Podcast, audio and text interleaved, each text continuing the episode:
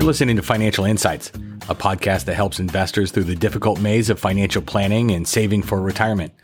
I'm Brian Ullman, and I'm a financial advisor and certified financial planner at Ford Financial Group. And together with some guests and other advisors at my firm, we're talking about the issues and questions relating to finance that face our clients every day. All right, welcome back to the podcast. It is time for some good news. You know, as we reach the home stretch of 2021, there's a lot to be thankful for. Stocks are having an amazing year. The economy is improving. COVID 19 trends are going in the right direction without a doubt. So I wanted to take a moment and examine some of the things, some of the reasons to be thankful.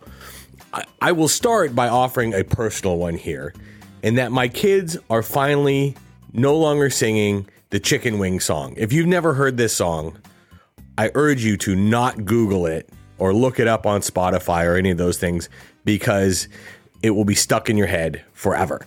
So with that that one out of the way, let's talk about what an amazing year and an incredible recent run we've had in stocks.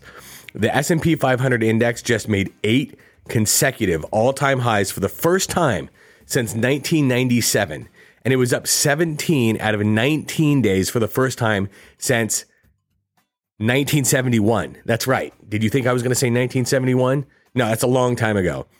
Now, along the way, the S&P 500 was up more than 25% year to date in the month of November, making it one of the best years ever. Now, the S&P 500 has made 65 new all-time highs this year. That's actually tied for the second most in any year ever. It's tied with 1964, with only 77 in 1995 as, a, as the highest year.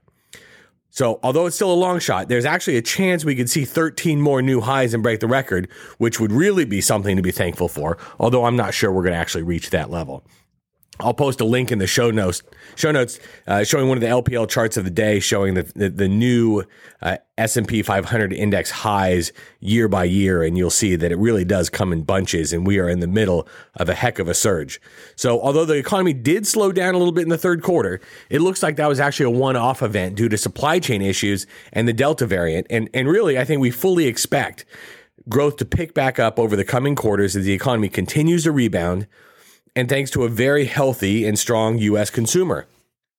So, from the best services number ever to the job growth beating expectations to inflation and supply chain issues starting to show signs of peaking uh, to even consumers with trillions of dollars in savings. I mean, add all of these to the many reasons to expect the economy to remain strong as we head into the new year and into January 2022. At the end of the day, though, it's all about earnings. So while the economy might have slowed in the third quarter, earnings once again came in much better than expected and really shows how agile corporate America can be. The S&P 500 earnings are tracking to a 39% year over year increase in the third quarter and more than 12 percentage points above expectations with still more than 40 index constituents left to report. So you, you, can take. I'll also post a link to our uh, the earnings season dashboard that we have with LPL Research, and you will see that there's a lot to be thankful for as it pertains to earnings. Uh, with companies, seventy seven percent of companies beating their revenue estimates, and eighty two percent of companies beating their earnings estimates. So uh, let's wrap this up by lastly recognizing that the trends in COVID 19 are going the right way also. With the number of hospitalizations down more than 50% from the September peak, we've got booster shots on the way.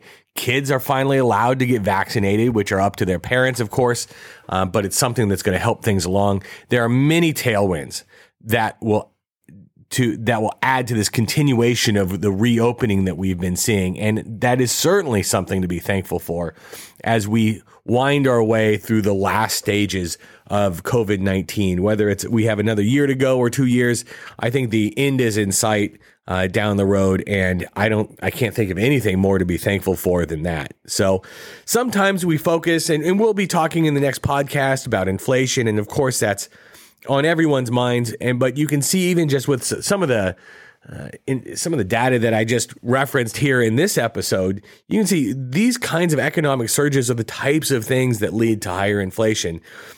And inflation is a sign of an economy that has forward momentum. And that's a good thing also. So there is plenty to be thankful for this year. I encourage you to be thankful with your family, be thankful for your family and your friends and your health and your wealth. If you have questions about any of this good news that we've covered here in this episode of the podcast, feel free to email us at info at fordfg.com. Stay safe. I look forward to talking to you in the next one. The advisors with Ford Financial Group are registered representatives with and securities are offered through LPL Financial, member FINRA, and SIPC.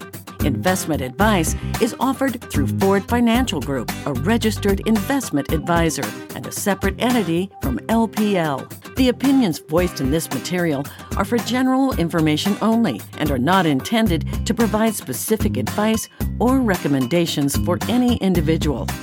All performance referenced is historical and is no guarantee of future results. All indices are unmanaged and may not be invested into directly. Stock investing involves risk, including loss of principal. No strategy assures success or protects against loss. The economic forecasts set forth in this podcast may not develop as predicted. Ford Financial Group and LPL Financial do not provide tax or legal advice or services. This information is not intended as a solicitation or an offer to buy or sell any security referred to herein.